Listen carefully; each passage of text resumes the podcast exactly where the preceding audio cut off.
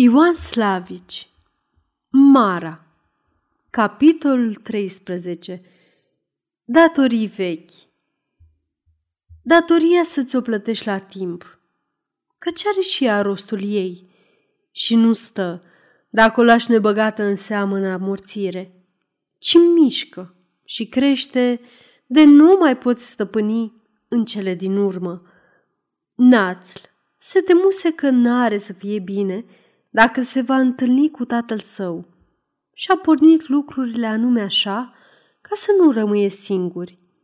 Luând apoi hotărârea de a nu mai da ochii cu el, avea de gând să ceară bani de călătorie de la mumă sa și să plece cât mai curând. Vorba despre pedepsa lui Dumnezeu i-a căzut însă atât de greu încât n-a mai putut să stea cu mumă sa – se temea că nu se va putea stăpâni și n-ar fi voit, odată cu capul, să-i zică vreo vorbă aspră. El a crescut, așa zicând, în brațele mumei sale și nu intra în mintea lui gândul că poate să fie în această lume ceva ce el să nu-i spuie și ei.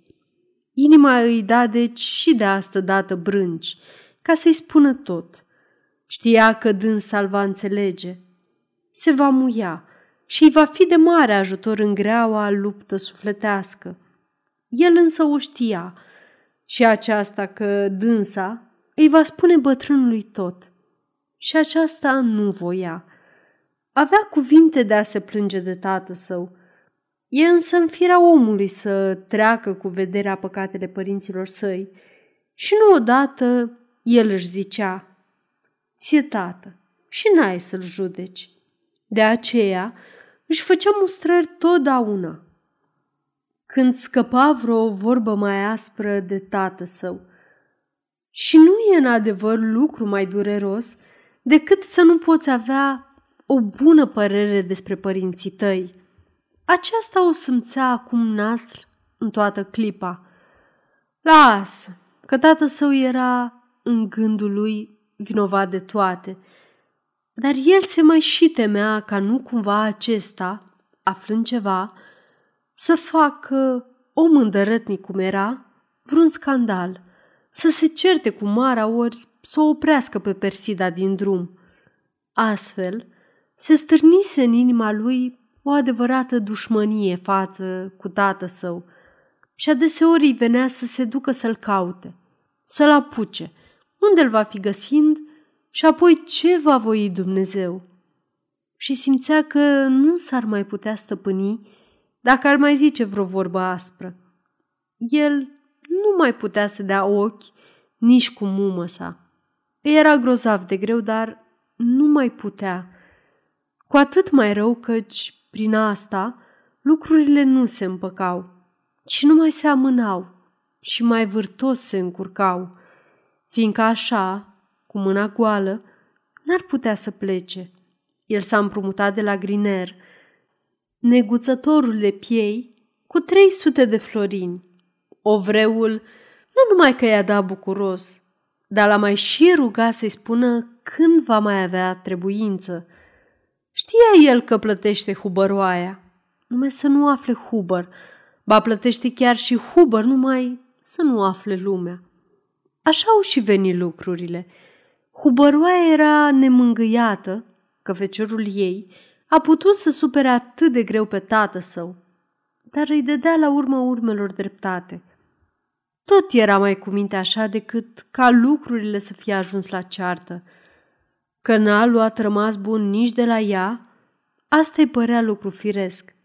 Ea nu l-ar fi lăsat să plece, fără de știrea bărbatului ei.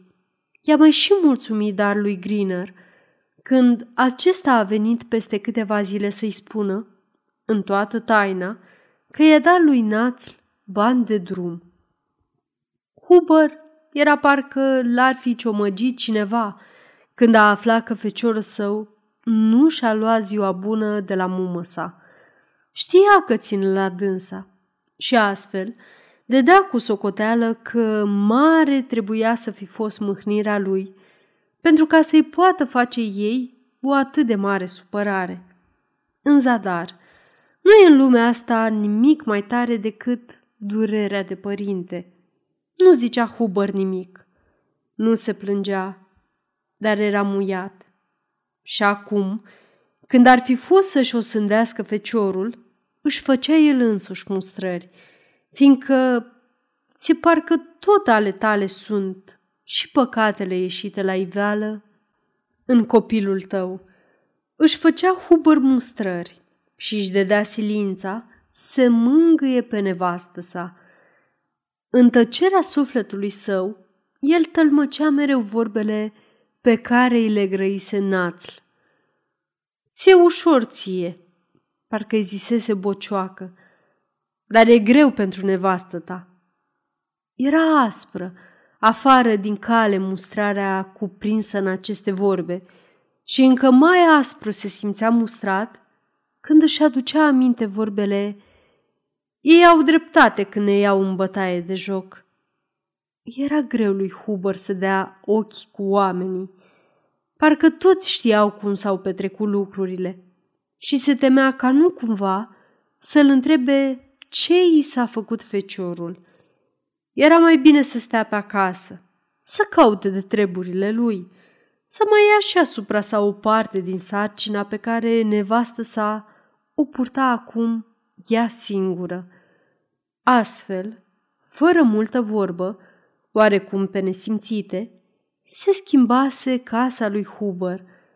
Era ca și când soț și soție, după o lungă despărțire, s-ar fi însoțit din nou, la o viață mai strânsă decât în tinerețe. Nu știau la început aceasta decât cele două servitoare și calfele. Veștile însă, și cea rea, dar și cea bună, trec din om în om și în curând lumea toată a ajuns să afle că nu mai e cum atâta timp a fost la casa lui Huber. Peste vreo trei săptămâni, în sfârșit, Hubăroaia a primit mult așteptata scrisoare, prin care feciorul său o vestea că a sosit la Buda și a fost pe la Hansler, unul dintre verii ei. El îi cerea iertare pentru că a plecat așa, fără de veste, și s-a împrumutat de la Greener, dar despre tată său nimic. Ea a început să plângă. Ei, lasă, grăi Huber. E mai bine așa.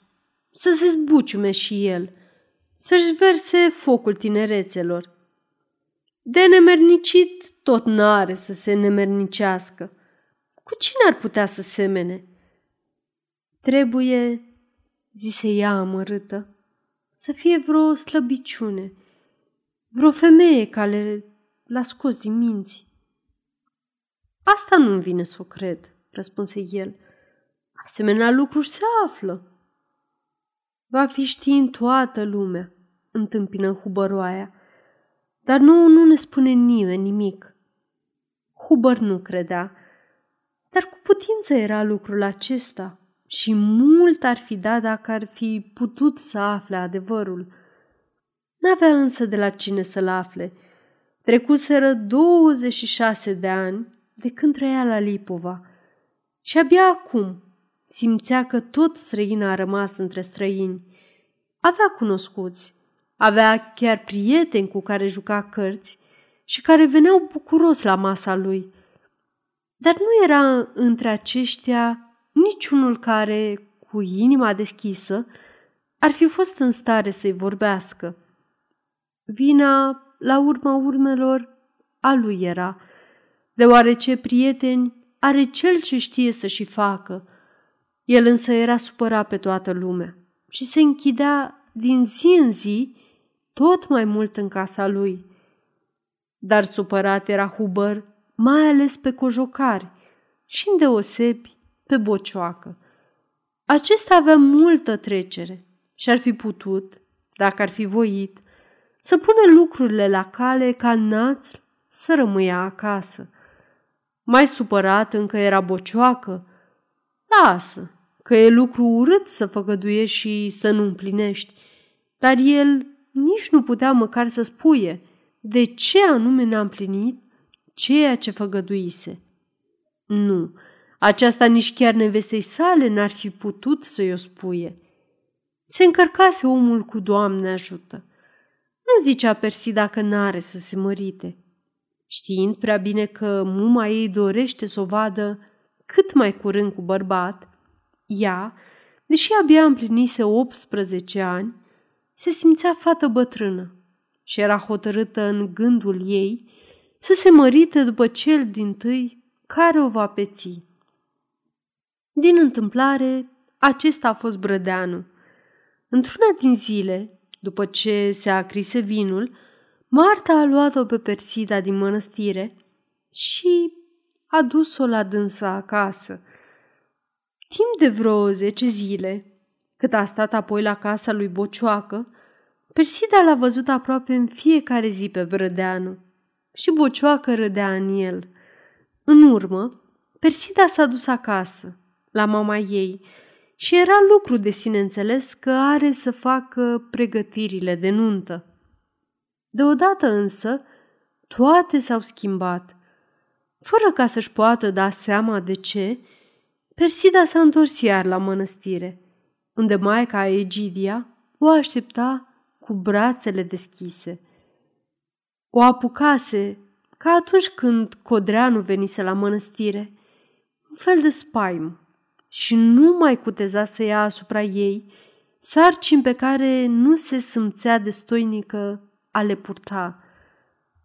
Și astfel s-a petrecut viața ei de aici înainte.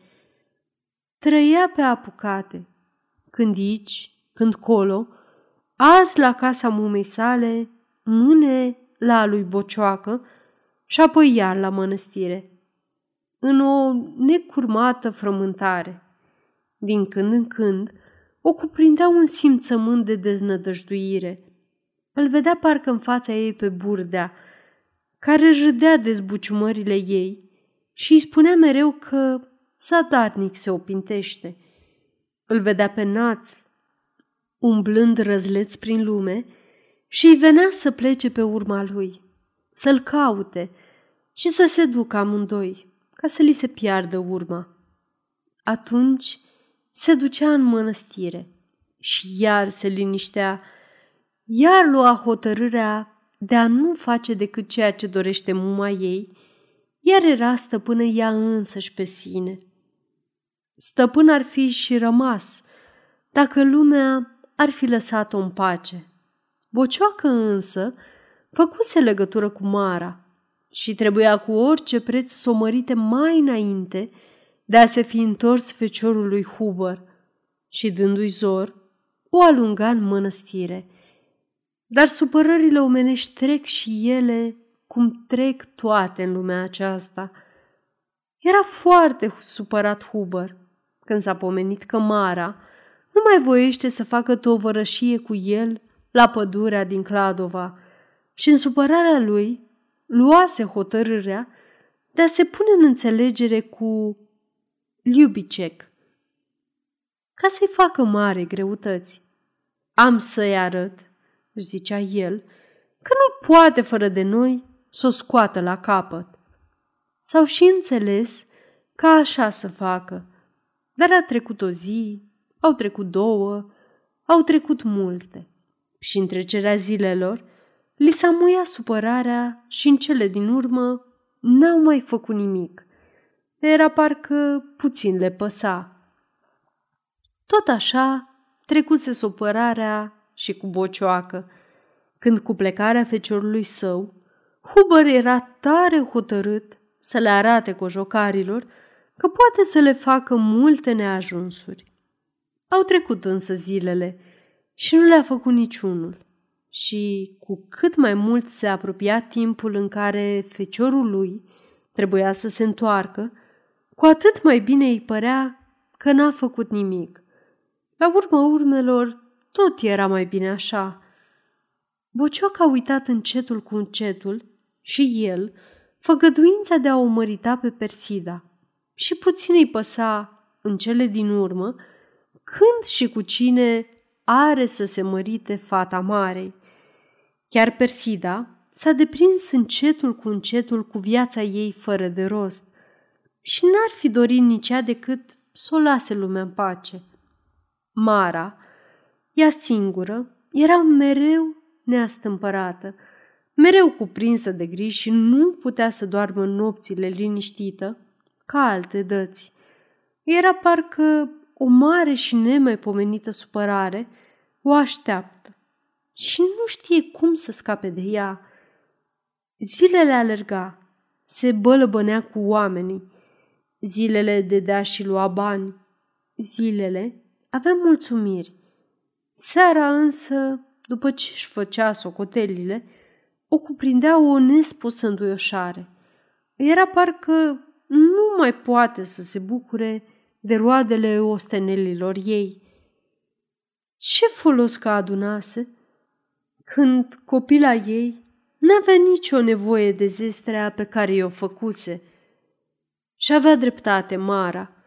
Crescută sub purtarea de grijă a maicii a Egidia, Persida nu știa ceva să zică a avea ori a nu avea.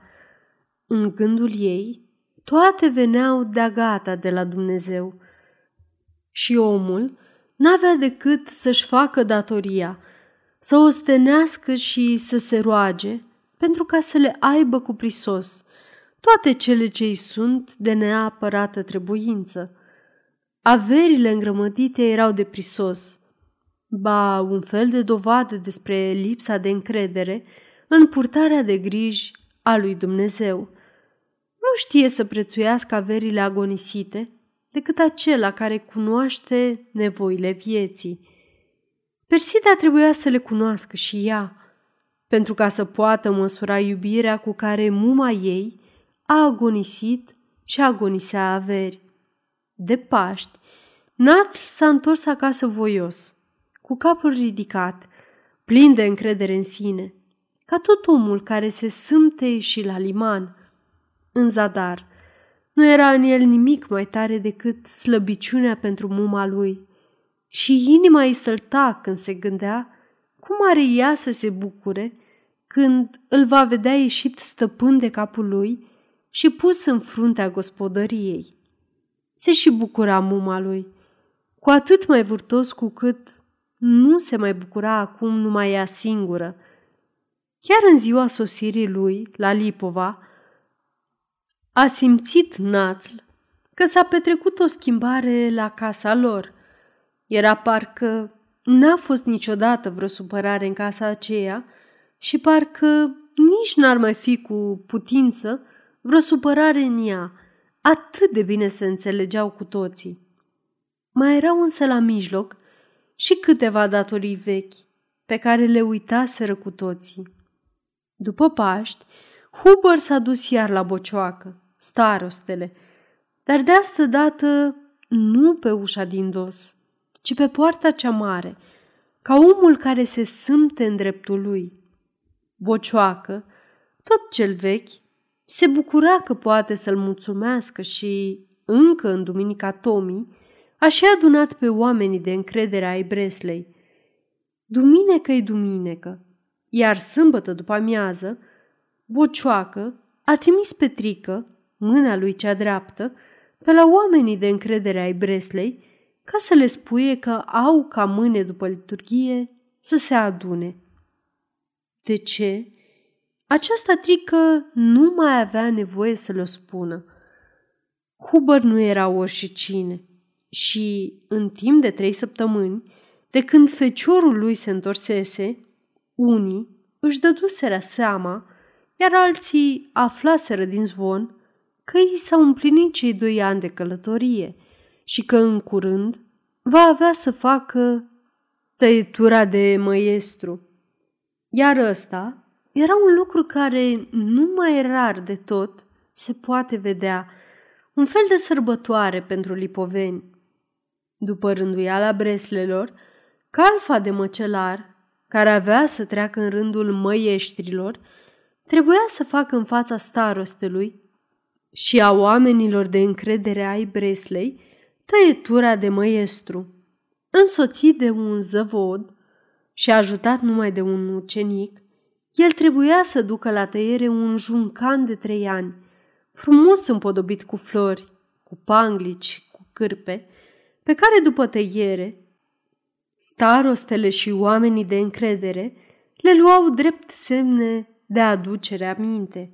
După ce starostele se încredința că juncanul nu e amețit cu spirit, ucenicul îi dădea lovitura în frunte, iar viitorul maestru trebuia să-l înjunghie, așa că, până ce numeri zece, să nu se mai miște și să-l jupoaie iute și curat, apoi să-i scoată măruntaiele calde încă. Toate aceste, fără ca panglicele și cârpele să se păteze de sânge. Urmează apoi prețuirea și măcelărirea. Viitorul măestru trebuia, înainte de toate, să-și dea părerea cât cântărește carnea și cât îndeosebi seu, pe care îl scoate, apoi să facă măcelărirea în 16 feluri de cărnuri, fără ca să-și păteze mâinile și șorțul alb și fără ca să lase fărmituri pe butuc. Drept încheiere se făcea cântărirea. Cel din tâi, starostele, lua mușchiul din spinare și măiestrul trebuia să-l cântărească din ochi. Apoi urmau oamenii de încredere care cereau fiecare cât îi venea la socoteală și măiestrul avea să măsoare cu ochii și să-i taie fiecăruia dintr-o singură bucată cât a cerut. Nu-i vorba. Nu se nimerea totdeauna ca bucata să fie tocmai pe tocmai. Odată ea ieșea prea mică și atunci cumpărătorul se plângea că a fost înșelat la cântar. Altădată ea ieșea prea mare și toți râdeau în hohote. Cu alte cuvinte, lucrul se sfârșea cu veselie. Veselia cea mare era însă la ospeția dată de noul maestru, masă întinsă și încărcată, la care se știau de mai înainte poftiți toți oamenii de casă, rude și prieteni, fruntași și tovarăși de meserie. Era lucru mare, despre care vorbeau și copiii pe ulițe și pentru care se pregăteau toți cei mai de aproape. Hubăroaia numai la asta se gândea. Huber pusese ochii pe Juncan, pe care îl ținea la îngrășare, iar Națl făcea mereu junghieri și cântăriri de probă. Atâta timp se plânsese că părinții l-au făcut măcelar, iar acum se simțea oarecum mândru de gândul că n-a mai văzut încă Lipova măcelar, care junghie, taie și cântărește ca dânsul. Vedea parcă în fața lui lumea adunată, căci nu numai starostele cu oamenii lui de încredere aveau intrare la tăietura de măiestru, putea să fie ori și cine și să intre pe poarta deschisă pentru toți și mâna parcă îi tremura când se gândea că ar putea să vie și dânsa. Doamne, ce ne înțelease legătura lucrurilor din lumea aceasta? Luni de zile au trecut și el, încetul cu încetul, iar a ajuns la liniștea lui sufletească, încât ar fi putut să o vadă fără să se uite la ea și să treacă pe lângă dânsa fără ca să se oprească. De trei săptămâni s-a întors și nici n-a văzut-o, nici n-a fost nevoie de a-și da silința să nu o vadă. Era tot una. Acum însă, când se gândea că ar putea și dânsa să fie printre ceilalți, îl treceau un fel de fiori și avea omul dreptate. El se afla la Lipova, iar dânsa trecuse încă înainte de Flori Murășul și se afla la Radna. Și e departe de la Lipova până la Radna. Era cu toate aceste un fel de legătură de la Casa Marei până la casa lui Huber – și fiorul care îl trecea pe el pornise oarecum de la casa părinților săi. Inima îi se încleșta cu toate aceste de câte ori se gândea la el. Acum, dar, când a aflat că el s-a întors și că e bine, voios și voinic, ea se simțea ușurată, scăpată oarecum de o mare greutate. Atât de mult se temuse că din cauza ei, deși fără de vina ei, omul acela își va pierde rostul, se va nenoroci și va strica viața părinților săi, și acum era scăpată de temerea aceasta. Sâmbătă seara, când Trică i-a spus că mâine se va hotărâ ziua când Naț va face tăietura de măestru, ea a început să tremure din tot trupul. Iar după ce a rămas singură, a început să plângă. A căzut în genunchi și a mulțumit lui Dumnezeu, care toate le-a scos bine. Acum, în această clipă de ușurare și de mulțumire sufletească, era cuprinsă cu desăvârșire de simțământul că nu e în lumea aceasta nimenea pe care poate să-l iubească deopotrivă cu dânsul, că el e om în puterea cuvântului, că are de ce să-l iubească. Ea singură știa prin ce grea lovitură sufletească a trecut el și a trecut și a ieșit întreg din ea. Era un spăimântătoare nedreptate că nu poate să-i o spună aceasta și lui. O, cum ar fi voit să meargă, să-l caute, să-l vadă, să-i vorbească, să-i spuie ce simte, ce gândește, să-i mulțumească. Mintea îi se oprea în loc când se gândea că toți vor putea să-l vadă, toți vor putea să-i strângă mâna, numai dânsa nu. Și totuși, ce mulțumire ar fi și pentru el și pentru ea dacă atunci, la tăietura de măiestru, s-ar vedea față în față și iar strânge mâna. Firea ei năvalnică ieșea din ce în ce tot mai mult la iveală și mereu vedea în fața ei pe burdea, râzând în bătaie de joc. E o mișelie nemaipomenită, își zise ea în cele din urmă, să ai o singură viață și să amărăști în viața asta zilele altora, lipsindu-te și pe tine de cele mai mari și mai curate mulțumiri. Și totuși, ea nu putea să-l vadă, nici mai ales să vorbească cu dânsul. Îi venea să strige tare, ca să se audă până la Lipova. N-a strigat, dar e peste putință ca o dorire atât de fierbinte să nu pătrundă tainic la oricare depărtare. Și pe când ea se zbătea pe țărmurele drept al murășului, dincolo, pe țărmurele stâng, el era cuprins de un neast împărivit ca din senin. Ce folos de mulțumirea pe care o am, dacă nu e împărtășită de cel mie mai iubit în lume? Durere nespusă e bucuria de tine singur simțită. I-a fost destul să-și aducă aminte de toate cele petrecute și să-i pară pustie și fără de farmec viața fără dânsa. Câtă zbuciumare așa numai din sec. Nu mai încăpea cei drept nicio îndoială care feciorul lui Huber să facă tăietura de măestru. Starostele, oamenii de încredere, breslașii, toți așteptau cu oarecare nerăbdare priveliștea și masa de ospeție. Ziua însă nu era încă hotărâtă și multe se mai puteau încă întâmpla până atunci. Duminica, după Sfânta Liturghie, s-au adunat la casa starostelui 11 dintre oamenii de încredere ai Breslei. Lucru nemaipomenit.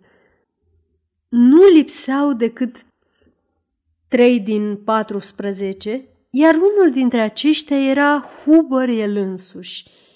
După ce se așezară cu toții în prejurul mesei, Bocioacă, om al bunei rânduieli, se ridică în picioare – și puse cartea de călătorie a lui Ignati Huber în mijlocul mesei.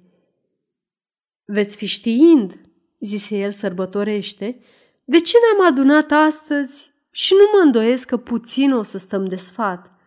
Eu însă, după cum cere rânduiala, vă fac împărtășire că unul dintre fruntașii breslei noastre, măcelarul George Huber, cere să hotărâm ziua pentru ca feciorul său Ignatie să facă tăietura de măestru.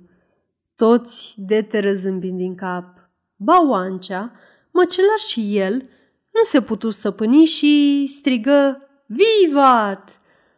Lucrurile sunt, precum știți, urmă starostele, în bună rânduială. Anii de ucenicie și a făcut băiatul chiar la casa tatălui său, unde a stat aproape un an și mult pe deasupra calfă. Anii de călătorie, de asemenea, i s-au împlinit zilele aceste. Nu e dar nicio pedecă la mijloc. Nimica n-avem să iertăm, nici să-i trece cu vederea. Când socotiți să-i punem ziua? Gherghiță, cel mărunțel, se ridică. Pentru ca rânduiala să fie de plină, zise el iute și cam bolborosit, și pentru ca nici de aici, nici de colo să nu ni se poată face vreo mustrare, să se citească, după obicei, și cartea de călătorie, ca să vedem pe unde a umblat și la cine a lucrat. Bocioacă cel lung și subțire începu să schimbe la fețe. Asta el însuși o făcuse. Vorbise atunci pe la culesul viilor cu gherghiță, ca să-l scoată pe națul maestru. Iar, în urmă, după ce își schimbase gândul, îi spusese că nu se poate, fiindcă nu prea îi era cartea în bună rânduială. El uitase supărarea lui de atunci. Dar Gherghiță, om prepuielnic, nu uitase vorba ce îi spusese. Ce mai putea Bucioacă să-i facă? Se poate și asta, grăi el și început să citească adeverințele scrise de stăpâni în carte. Și cu cât mai mult citea, cu atât mai rău îi se noda glasul. Adeverințele nu erau cei drept rele, dar băiatul stătuse câte patru-cinci săptămâni la un stăpân și apoi treceau câte două și chiar trei luni până ce intra la altul. Pare mi se, grei gherghiță, uitându-se pe sub sprâncene, că tot avem ce să-i trecem cu vederea. Bocioacă înghiți un nod, iar oancea nu se putu stăpâni. Ei, zise el, asta se întâmplă. Trece vremea până ce mergi într-un oraș în altul. Apoi, adăugă Bârzău, avea băiatul din ce să trăiască. Ceilalți deteră din cap. Putem, grăi bocioacă, să-l chemăm în fața noastră și să-i facem mustrare. Eu cred, întâmpină Gherghiță, că nu e nevoie de asta. Băiatul e tânăr și nensurat. Tată său nu e nici el neputincios. Poate să mai aștepte. Bocioacă înghiți mai multe noduri, unul după altul. Putea nu-i vorba să-l scoată chiar azi, măestru, pe feciorul lui Huber, fiindcă ceilalți erau de un gând cu dânsul și se uitau și altfel în gura lui. Se temea însă de gura cea rea a lui Gherghiță. Nu-i vorba. Puțin ne-ar fi păsat dacă Națl va face acum ori mai târziu tăietura de măestru. Apucase însă odată să zică ceea ce a zis și ținea ca pe a lui să rămâie și n-ar fi fost vrednic de stărostie dacă n-ar fi știut să iasă și din strâmtorarea aceasta. Sfântul Ilie e patronul cojocarilor și în ziua de Sfântul Ilie, cojocarii au praznic mare, merg cu steagul și cu muzica la biserică, se adună la masă mare și joacă până în zorii zilei următoare, sub cortul de verdeață. Acesta e un lucru la care nimeni nu ține mai mult decât gherghiță. Și Huber nu putea nici el decât să se simtă măgulit dacă feciorul lui ar avea să-și facă tăietura de maestru tocmai în ziua când breasla își ține praznicul. Știți ce? Grăi deci bocioacă voios. Să ne facem o zi bună de Sfântul Ilie. Să prăznuim la casa lui Huber Amin, strigă gherghiță, dând cu pumnul în masă și sărind în picioare. Era lucru minunat. Nu se putea mai minunat. Auzi dumneata? Neamțul să dea praznicul de Sfântul Ilie. Amin! strigară și ceilalți. Și lucrul era hotărât atât de bine, încât bocioacă el însuși a plecat deodată cu ceilalți ca să se ducă la Huber și să-l vestească, așa cum știa el, despre hotărârea luată de fruntașii Bresley. Huber, și mai ales Huberoaia, se așteptaseră la o zi mai apropiată. Știau însă să prețuiască cinstea ce li se făcea și erau mulțumiți de împărtășirea pe care le-o făcuse bocioacă. Mulțumiți ar fi și rămas, dacă n-ar mai fi fost la mijloc și gura lumii și răutatea omenească. Buna rânduială cere, cei drept, ca despre cele ce se petrec în sfatul Breslei să nu se mai vorbească. E însă foarte greu să știi ceva și să nu le spui și celor mai de aproape ai tăi. Și încă duminică după prânz, nu numai Marta, ci și nevestele celorlalți cojocari știau și spuneau la toată lumea că erau cât paci să-l mai amâne pe feciorul lui Huber, fiindcă în timpul călătoriei au umblat mai mult hoinar decât prin măcelării. Luni, nu mai departe, i-a șoptit-o unul dintre oamenii răi de gură și lui Huber aceasta. Huber ar fi primit mai bucuros o palmă în fața măcelăriei, care va să zică nu cinste, ci un fel de dar de milă i s-a făcut. Și aveau dreptate cojocarii. Feciorul lui umblase în adevăr hoinar. Deodată, fără de veste, ca din senin, s-a reivit în sufletul lui toată amărăciunea de odinioară. Și dacă atunci când feciorul lui a plecat fără de veste de acasă, își făcea el însuși mustrări, acum nu mai putea să-l ierte pentru rușina pe care i-a făcut-o. Trebuia să se răsufle, să-l mustre pe feciorul său, să-și facă datoria de părinte. Trebuia și totuși era mai bine dacă nu-și făcea datoria chiar acum – când feciorul său era foarte simțitor.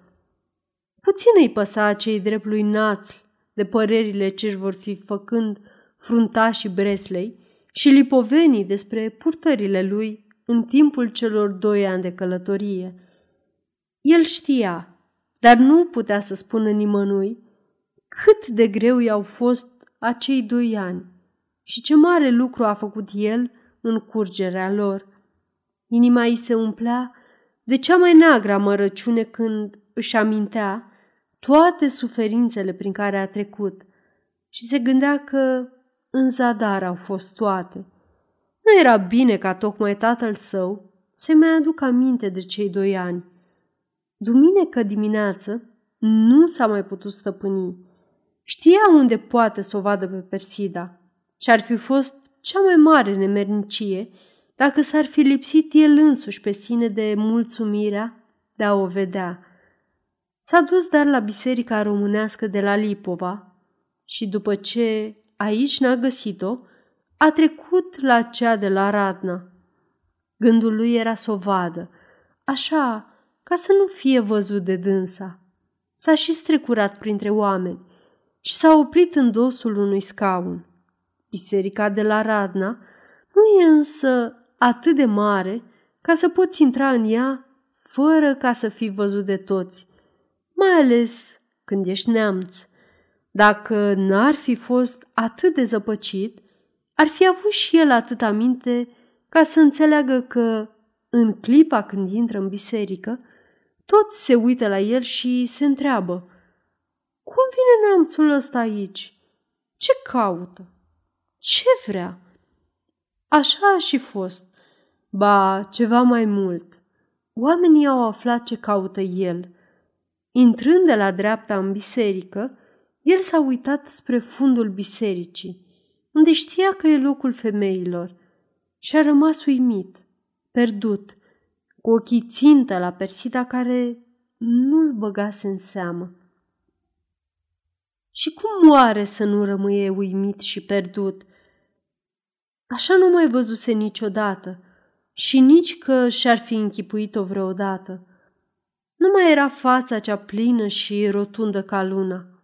Slăbise, fața ei era mai lungă, umerii obrajilor ieșeau la iveală, pelița obrajilor era mai albă, subțire și oarecum întinsă, sprâncenele păreau mai lungi și mai dese, iar ochii erau parcă mai mari și plini de o tristeță care se revărsa peste toată fața ei. Simțind că deodată toate privirile se îndreptează asupra ei, ea se uită speriată împrejur, ca omul care se întreabă Ce am făcut? Ce mi s-a întâmplat? Și ochii ei se întâlniră deodată cu ai lui. Sunt lucruri care se văd cu ochii, se pot simți cu inima și închipui cu gândul, dar în graiul omenesc nu se pot spune. Să ne închipuim că zile de rândul cerul a fost posomorât, întunecat, acoperit de o ceață deasă și deodată, pe neașteptate, fără ca să știi cum, soarele străbate prin ceață și își revarsă lumina plină asupra lumii, încât toate se înseninează și tot ceea ce viețuiește tresare, cuprins de o pornire veselă. Așa s-au luminat și fața ei și fața lui, în clipa revederii. Și așa au tresărit înveseliți ca din senin toți cei adunați în biserică. Era parcă un suflet străbate prin toți și un singur fior de bucurie trece prin acest suflet. Numai o clipă însă, clipa următoare, mai înainte de a-și fi dat seama oamenii despre cele petrecute, Persida rămase cuvioasă și cu ochii țintiți spre pământ, la locul ei. Era o atât de aspră mustrare în fața ei, încât el își plecă ochii rușinat și porni spre strana din partea lui. Abia acum simțea că prea a luat o oblu înainte și că trebuia să le facă toate, ca și când ar fi venit aici ca să se întâlnească cu altcineva. Intrând dar în strană, el dete mâna cu bătrânul blăguță. Apoi, peste puțin, îi spuse pe șoptite care o vorbă cu părintele Andrei.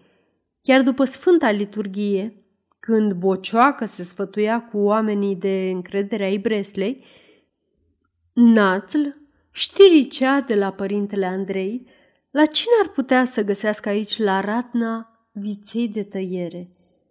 Atât de bine le potrivise toate, încât până chiar și Persida ea însăși, întorcându-se acasă, stătea la îndoială dacă el a venit ori nu pentru dânsa la biserică. Singur el știa și acum cât de greu i-a fost să nu meargă în urma ei, ca să o vadă cel puțin din depărtare. Și întorcându-se spre Lipova, era și el pătruns de sâmțământul, că ar fi o nemaipomenită mișelie să-și calce pe inimă, când atât de mult o dorea.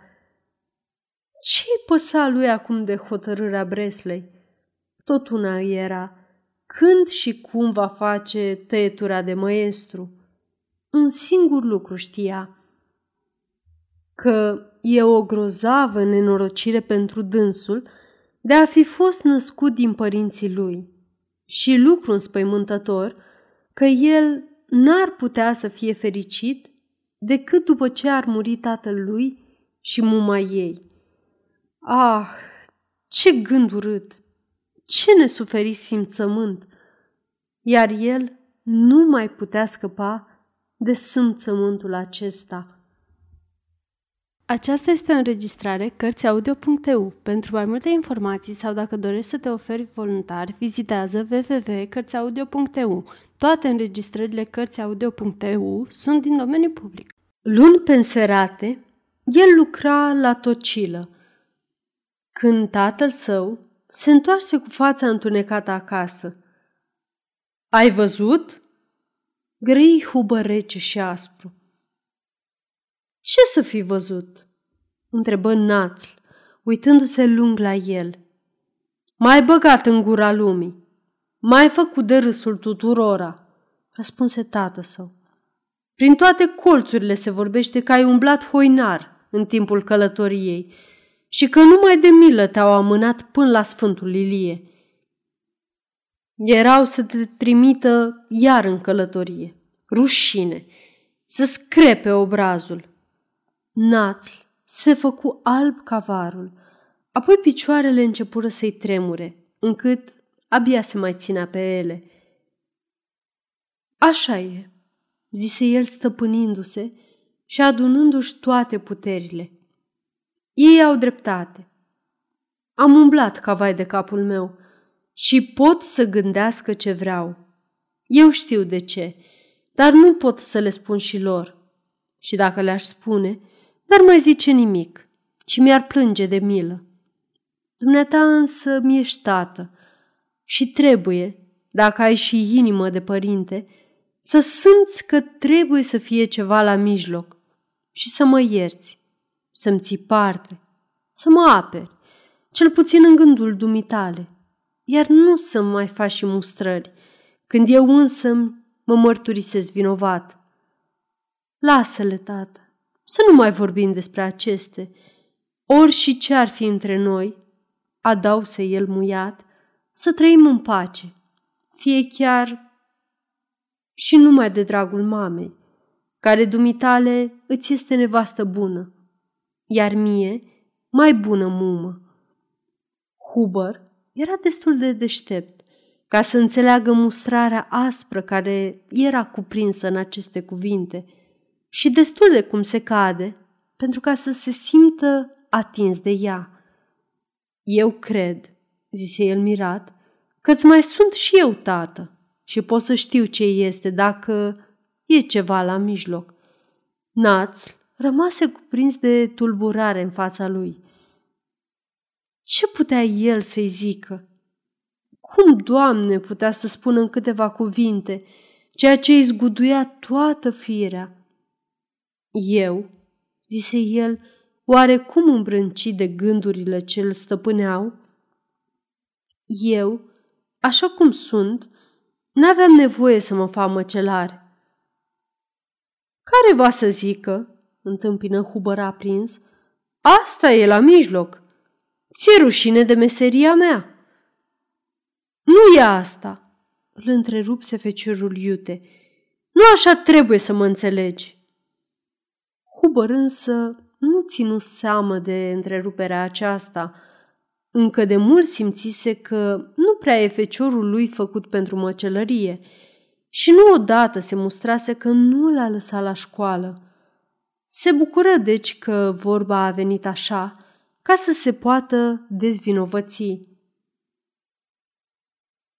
Tatăl meu, urmă el dar, a fost și el măcelar. Tot măcelar a fost și tatălui. Măcelari au fost toți din neamul nostru de când ne știm. Ce sunt eu vinovat dacă Dumnezeu mi-a dat un singur fecior și m-a pedepsit ca acesta să n-aibă inimă pentru meseria părinților săi? Ia lasă, tată, răspunse feciorul, că am cu cine să semăn. Multă inimă n-ai nici dumneata pentru tocatul de oase și îți mai place să stai de vorbă cu oameni deștepți decât să tai carne și să sfărâmi oase pe butuc. Mama să trăiască. Și merge și măcelăria lui Huber. În gândul lui Națl, vorbele acestea erau grăite mai mult a laudă decât a mustrare. Huber însă vedea în ele mustrările ce el însuși atât de adeseori și le făcuse și obrajii lui se umplură de sânge. Să nu te obrăznicești cu mine!" strigă el ca ieșit din fire, încât ucenicul și una dintre calfe ieșiră speriați din tocătoare. Nu de aveau de lucru. Ți-am spus odată că strag pălmi și nu are nimeni să ți le ia de pe obraz. Ba asta să nu o faci, îi răspunse feciorul rece, că mă pui la grea încercare. Atunci era atunci, iar acum e altfel. Huber, măcelar din bun străbuni, înainta hotărât spre el. Națl ținu în fața sa cuțitul pe care îl avea încă în mână.